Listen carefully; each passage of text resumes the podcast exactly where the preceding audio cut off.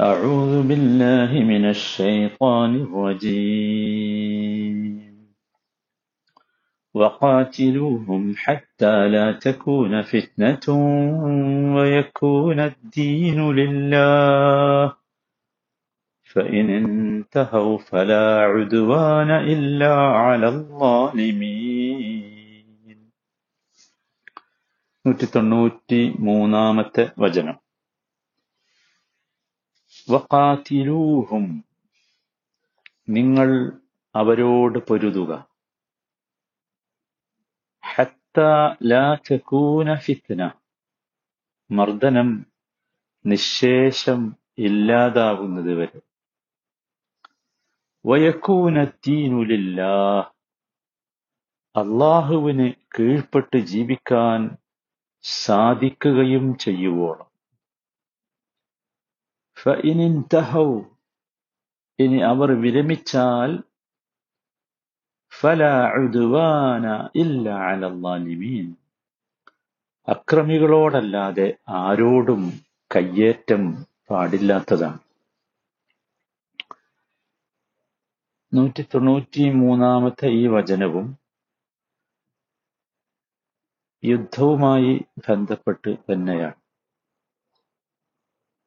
ഇസ്ലാമിലെ യുദ്ധത്തിന്റെ ചരിത്രം യുദ്ധത്തിന്റെ കാരണങ്ങൾ ഇതൊക്കെ നമ്മൾ നേരത്തെ വിശദീകരിച്ചു. അതിനൊന്നുകൂടി അടിവരയിടുന്ന രീതിയിലാണ് അള്ളാഹുവിന്റെ ഈ വിശദീകരണം.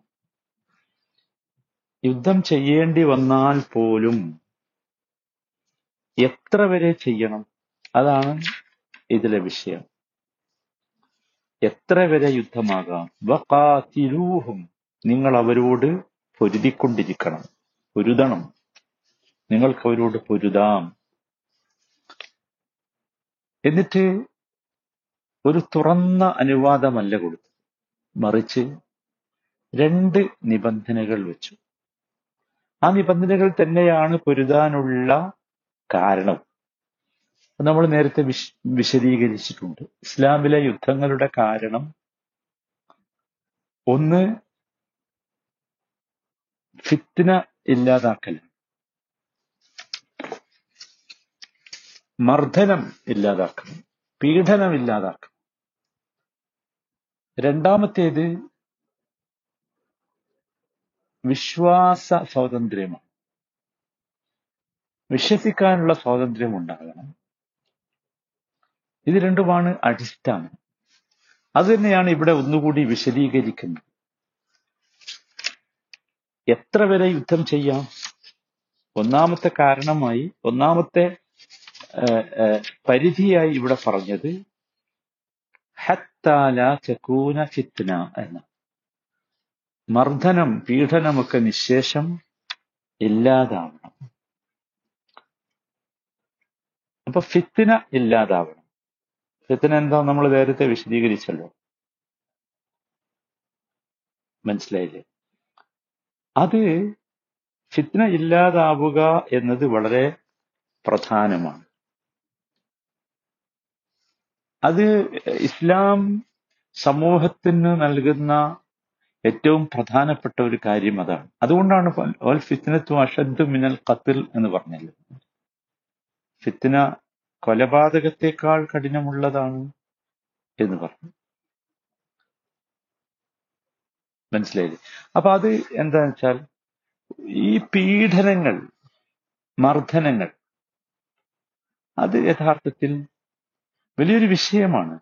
ലോകത്ത് അധിഷ്ഠിത സമൂഹങ്ങൾ അടക്കി ഭരിക്കപ്പെടുകയാണ്. പലരുടെയും പീഡനം അവർ ഏൽക്കേണ്ടി വരികയാണ്. അത്തരത്തിലൊരവസ്ഥ ഉണ്ടാകാൻ പാടില്ല. എല്ലാവരും എന്താണ്? മനുഷ്യരാണ്. മനുഷ്യരാണ്. അവരുടെ സ്വാതന്ത്ര്യം തടയപ്പെടരുത്. മനുഷ്യർക്ക് അവരുടെ ജീവിതത്തിനുള്ള സ്വാതന്ത്ര്യം അവരുടെ യഥാർത്ഥ സൃഷ്ടാവിനെ കണ്ടെത്താനുള്ള സ്വാതന്ത്ര്യം ആ സൃഷ്ടാവിനെ ആരാധിക്കാനുള്ള സ്വാതന്ത്ര്യം ഇത് സൃഷ്ടികളുടെ തന്നെ കൈകളിലൂടെ തടയപ്പെടുന്നു. സൃഷ്ടികളിൽ പലരും തങ്ങളാണ് റബ്ബ് എന്ന് അവകാശപ്പെടുന്നു. തങ്ങളെ ആരാധിക്കണമെന്ന് പോലും പറയുന്നു. തങ്ങളുടെ ആജ്ഞാനുവർത്തികളാകണം മറ്റുള്ളവർ എന്ന് നിർബന്ധിക്കുന്നു. ഈ അവസ്ഥയാണ് ഫിത്തിന ഇതുണ്ടാകാൻ പാടില്ല വളരെ കൃത്യമാണല്ലോ. ഒന്നാമത്തെ സംഗതി അതാണ് അത് ഇസ്ലാമിനെ സംബന്ധിച്ചിടത്തോളം വളരെ പ്രധാനപ്പെട്ട ഒരു സംഗതിയാണ്. അതുകൊണ്ടാണ് അങ്ങനെ തന്നെ പറഞ്ഞത്. രണ്ടാമത്തേത് വയക്കൂന ദീനൂലില്ല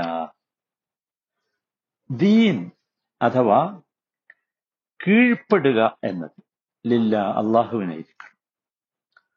അള്ളാഹുവിന് കീഴ്പ്പെട്ട് ജീവിക്കാവുന്ന ഒരു സാഹചര്യം ഉണ്ടാകണം ഇവിടെയുള്ള ഏതെങ്കിലും ശക്തികളെ കീഴ്പ്പെട്ട് ജീവിക്കേണ്ട ഒരവസ്ഥ ഉണ്ടാകാൻ പാടില്ല. അതാണ് സ്വാതന്ത്ര്യം എന്ന് പറയുന്നത്. അതാണ് സ്വാതന്ത്ര്യം. അതില്ലാതെ മനുഷ്യർക്ക് സിട്ടാവിനെ കണ്ടെത്താനും ആ സിട്ടാവിനെ ആരാധിക്കാനും അവന്റെ വിധിവിലക്കുകളനുസരിച്ച് ജീവിക്കുവാനും സാധ്യമാകുന്ന അവസ്ഥ ഇല്ലാത്തത് യഥാർത്ഥത്തിൽ കടുത്ത സ്വാതന്ത്ര്യമില്ലായ്മയാണ്. അതുകൊണ്ടത് പാടില്ല. അതാണ് രണ്ട് നിബന്ധനകൾ എന്ന് പറഞ്ഞത്. അത് നമ്മൾ എപ്പോഴും ഓർക്കേണ്ട വളരെ പ്രധാനപ്പെട്ട സംഗതിയാണ്. അപ്പോ ക്ലിയർ ആണല്ലോ ചിത്രം. ഒന്ന് ഫിത്തനയാണ് അഥവാ പീഡനമാണ് മർദ്ദനമാണ് അടക്കി ഭരിക്കലാണ് അങ്ങനെ പാടില്ല. രണ്ടാമത്തേത് ഓരോരുത്തർക്കും അവരവരുടെ വിശ്വാസ സ്വാതന്ത്ര്യം അനുവദിച്ചു കൊടുക്കലാണ് അതാണ്. ഈ ഭൂമിയിൽ സൃഷ്ടാവിന്റെ ഈ ഭൂമിയിൽ സൃഷ്ടാവിന്റെ നിയമമനുസരിച്ച് ജീവിക്കാവുന്ന സംവിധാനം ഉണ്ടാകണം അങ്ങനെ ജീവിക്കുന്നവർക്ക് അഭിമാനപൂർവം ഈ ലോകത്ത് ജീവിക്കാൻ സാധിക്കുന്ന സന്ദർഭം ഉണ്ടാകണം അതുവരെ യുദ്ധം പാടും. നിങ്ങൾ ആലോചിക്കൂ ഇന്ന് ജീവിച്ചിരിക്കുന്ന ഇന്ന് ഈ കാലഘട്ടത്തിലുള്ള മുസ്ലിം രാജ്യങ്ങൾ പോലും പരിശോധിച്ചാൽ ഇത് നമുക്ക് കാണാൻ സാധിക്കും. ഈ ഒരു സ്വാതന്ത്ര്യം എല്ലാ മുസ്ലിം രാജ്യങ്ങളിലും അനുവദിച്ചു കൊടുക്കുന്നുണ്ട്. അല്ലെ? എല്ലാ മുസ്ലിം രാജ്യങ്ങളിലും അനുവദിച്ചു കൊടുക്കുന്നു അപ്പൊ വിശ്വാസ സ്വാതന്ത്ര്യം മതസ്വാതന്ത്ര്യം ഇതൊക്കെ യഥാർത്ഥത്തിൽ പ്രധാനമാണ്. അതുണ്ടാകുന്നത് വരെയാണ് എന്ത്? അത് നമ്മൾ പ്രത്യേകം ഓർക്കുകയും ചിന്തിക്കുകയും ചെയ്യേണ്ട പ്രധാനപ്പെട്ട ഒരു വിഷയമാണ്. എന്നിട്ടോ അതല്ലാതെ എന്തല്ല? എല്ലാവരും മുസ്ലിങ്ങളാവുക മുസ്ലിങ്ങളാണ് വരെ യുദ്ധം അങ്ങനല്ല. അങ്ങനല്ല. മാത്രല്ല നിങ്ങൾ ആലോചിച്ച് നോക്കൂ വിശുദ്ധ ഖുർആൻ വളരെ കൃത്യമായി സൂറത്ത് മുംതഹിനയിൽ മുസ്ലിങ്ങളല്ലാത്തവരുമായുള്ള വിനിമയത്തെക്കുറിച്ച് പറയുന്നുണ്ട്. സൂറത്ത് മുംതഹിനയിലെ എട്ടാമത്തെ വചനം لا ينهاكم الله عن الذين لم يقاتلوكم في الدين ولم يخرجوكم من دياركم أن تبروهم وتقسطوا إليهم إن الله يحب المقسطين മതത്തിന്റെ കാര്യത്തിൽ നിങ്ങളോട് യുദ്ധം ചെയ്യാതിരിക്കുകയും നിങ്ങളുടെ വീടുകളിൽ നിന്ന് നിങ്ങളെ പുറത്താക്കാതിരിക്കുകയും ചെയ്യുന്നവരെ സംബന്ധിച്ചിടത്തോളം നിങ്ങൾ അവർക്ക് നന്മ ചെയ്യുന്നതും നിങ്ങൾ അവരോട് നീതി കാണിക്കുന്നതും അള്ളാഹു തടയുന്നില്ല. ആലോചിച്ച് കാരണം നിശ്ചയമായും അള്ളാഹു നീതി പാലിക്കുന്നവരെ ഇഷ്ടപ്പെടുന്നു. ഇവിടെ വളരെ കൃത്യമാണ്. ഇങ്ങോട്ട് യുദ്ധം ചെയ്യുന്നവർ നമ്മളെ ബഹിഷ്കരിക്കുന്നവർ നമ്മളെ പുറത്താക്കണം എന്ന് പറയുന്നവർ ഒരു ഇസ്ലാമിക ശരീരത്തനുസരിച്ച് ഉള്ള ഭരണകൂടത്തിൽ യുദ്ധത്തിന് അർഹതയുള്ളത് പോലും അത്തരം ആളുകളോട് അല്ലാതെ സമാധാനകാംക്ഷികളായവരോട് യുദ്ധമല്ല. അതാണ് ഇസ്ലാമിന്റെ യുദ്ധത്തിന്റെ ചരിത്രം. അത് മനോഹരമാണ് ആ ചരിത്രം. എന്നിട്ട് നോക്കൂ അവസാനിപ്പിക്കുന്നത് അതിമനോഹരമാണ്. ഇത് എത്ര വരെ തുടരണം? പറഞ്ഞല്ലോ. അവസാനിപ്പിക്കുന്നത്. ഇനി അവർ അതിൽ നിന്ന് വിരമിച്ചാൽ ഫലാ ഇല്ല ഇല്ലാ അലൽ ളാലിമീൻ.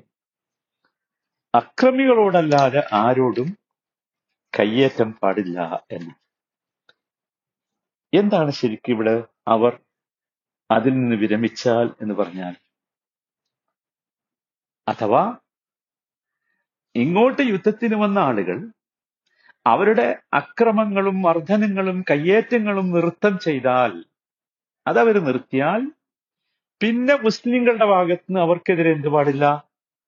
യുദ്ധമോ അക്രമോ അക്രമമോ ഉണ്ടാകാൻ പാടില്ല. ഉണ്ടായാലോ അത് അനീതിയാണ് അക്രമമാണ്. എത്ര മനോഹരമാണെന്ന് ചിന്തിച്ചു നോക്കൂ. വളരെ കരുതിക്കൂട്ടിയല്ലേ ഇസ്ലാമിന്? യഥാർത്ഥത്തിൽ ചിലർ പ്രതിക്കൂട്ടിൽ കയറ്റുന്നത്? അഥവാ അവർ മുമ്പ് അക്രമികളായിരുന്നു എന്ന് വെച്ച് അവർ നിർത്തിക്കഴിഞ്ഞാൽ പിന്നെ അവരുടെ നേരെ അക്രമം പാടില്ല. മനസ്സിലായില്ലേ? അക്രമികൾ ഇങ്ങോട്ട് സ്വീകരിക്കുന്ന അതിക്രമങ്ങൾക്ക് പകരം അതേമാതിരി അങ്ങോട്ട് അക്രമം നടപടികൾ സ്വീകരിക്കുക. അതാണ് എഴുതുവാൻ പറഞ്ഞത്. അത് കഴിഞ്ഞാലോ? ഇല്ല. എത്ര മനോഹരമാണെന്ന് നോക്കൂ.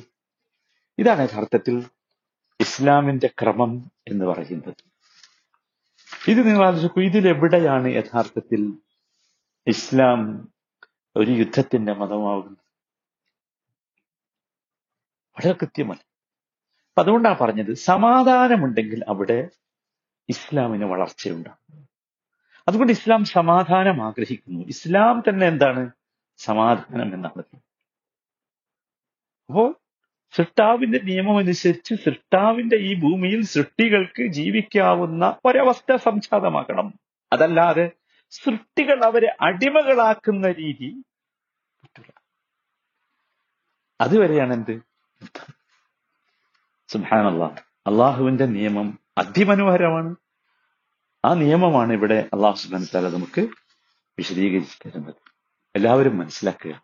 തെറ്റിദ്ധാരണകളിൽ അകപ്പെട്ടു പോയവരൊക്കെ പ്രത്യേകിച്ച് യുദ്ധത്തിന്റെ ആയത്തുകൾ ഉപയോഗിച്ചാണ് മുസ്ലിങ്ങളെ കൂടുതൽ തെറ്റിദ്ധരിപ്പിക്കാറുള്ളത്.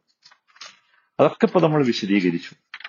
ഒരു കാരണവശാലും മുസ്ലിങ്ങളെ അതിന്റെ പേരിൽ തെറ്റിദ്ധരിക്കുവാനോ ഇസ്ലാമിനെ തെറ്റിദ്ധരിക്കാനോ ഒരു അവകാശവുമില്ല ഒരു ന്യായവുമില്ല എന്ന് തന്നെയാണ് ഈ വചനങ്ങളിലൂടെ അള്ളാഹു നമ്മെ പഠിപ്പിക്കുന്നത്. അള്ളാഹു മനസ്സിലാക്കി ഉൾക്കൊള്ളാനുള്ള അനുഗ്രഹം നൽകട്ടെ.